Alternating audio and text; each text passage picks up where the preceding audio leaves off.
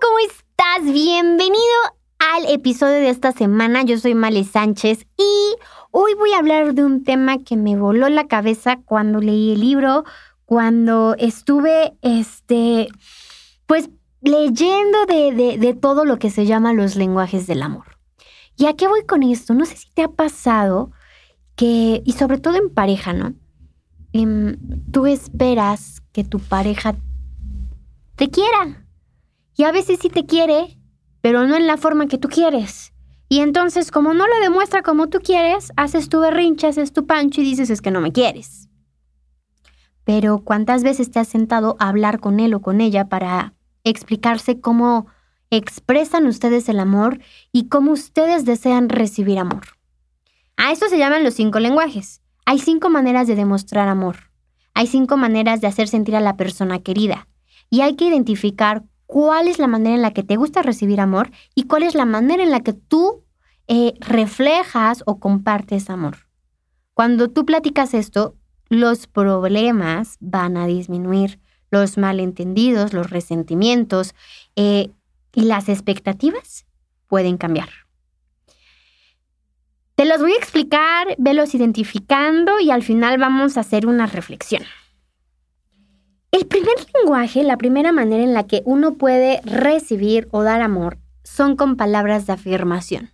Eres el mejor, me encantas, te ves guapísima hoy, em, eres todo un líder, eres perfecto, para mí eres como un rubí. Bueno, a las personas que les gusta escribir, a las personas que les gusta dejar notitas en, el carro de, de esa persona o a las que les gusta decir como cosas bonitas todo el tiempo, tu lenguaje del amor son las palabras de afirmación. Las palabras de afecto. ¿Te gusta que te digan qué bien te ves, cómo lo hiciste, em, que, que, que, con cada palabra que ellos digan te hagan sentir querida? Ese es el primer lenguaje del amor, palabras de afirmación. Segundo lenguaje, tiempo de calidad.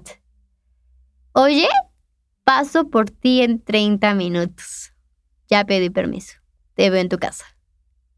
Oye, vamos a cenar.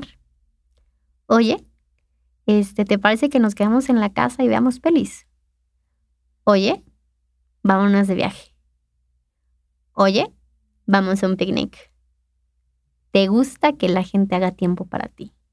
Te gusta que aunque esté súper ocupado, encuentre el momento para sorprenderte con su presencia, para decirte, mira, yo sé que estoy ocupado de 8 a 3, son 3 y cuartos, 3 y media y ya estoy aquí.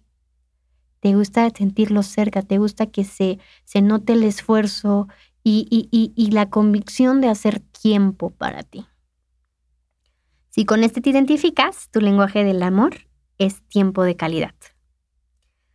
Después vienen las personas que le gusta recibir regalos.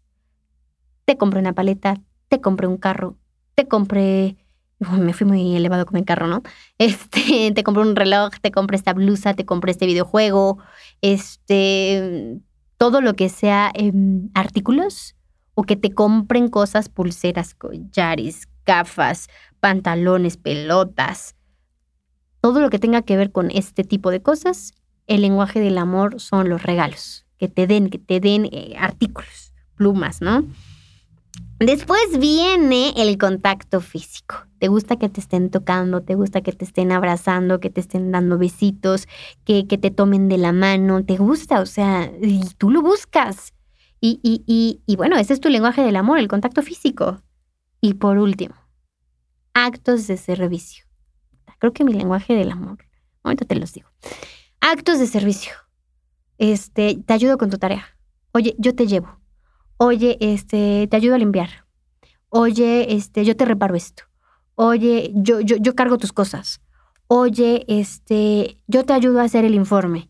Oye, oye, ¿te gusta todo esto? ¿Te gusta que, que, que sea servicial la persona? Te traigo un vaso de agua, te preparé el desayuno, este, todo este tipo de acciones Em, si te identificas con ellas, tu lenguaje del amor es el acto de servicio. De estos cinco, palabras de afirmación, tiempo de calidad, regalos, contacto físico y actos de servicio, ¿con cuál te identificas? Yo te puedo decir que me identifico muchísimo con actos de servicio y tiempo de calidad. Después, palabras de afirmación, regalos y contacto físico. Pero para mí que una persona tenga la iniciativa de ayudar, de servir, de decirme, hago media hora para ti, aquí estoy, me tienes en tus manos, o sea, literal. ¿A ti cómo te tienen en tus manos? Ya que identificaste tu, tu lenguaje del amor, si tienes pareja, estaría padre que un día se sentaran a hablar cuál es tu lenguaje del amor.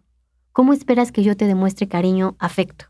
Probablemente, no sé si te ha pasado que hay personas que dicen, no manches, es que no me quiere, nunca está aquí, nunca nos vemos, que no sé qué, pero las veces que te ve, siempre te lleva un regalo, siempre te lleva flores, siempre te lleva un chocolate.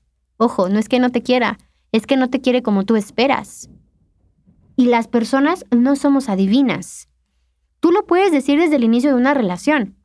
Yo lo dije en, la última relación que tuve. A ver, a mí me gusta que pasemos tiempo y me encanta que seamos super serviciales o que sea super servicial.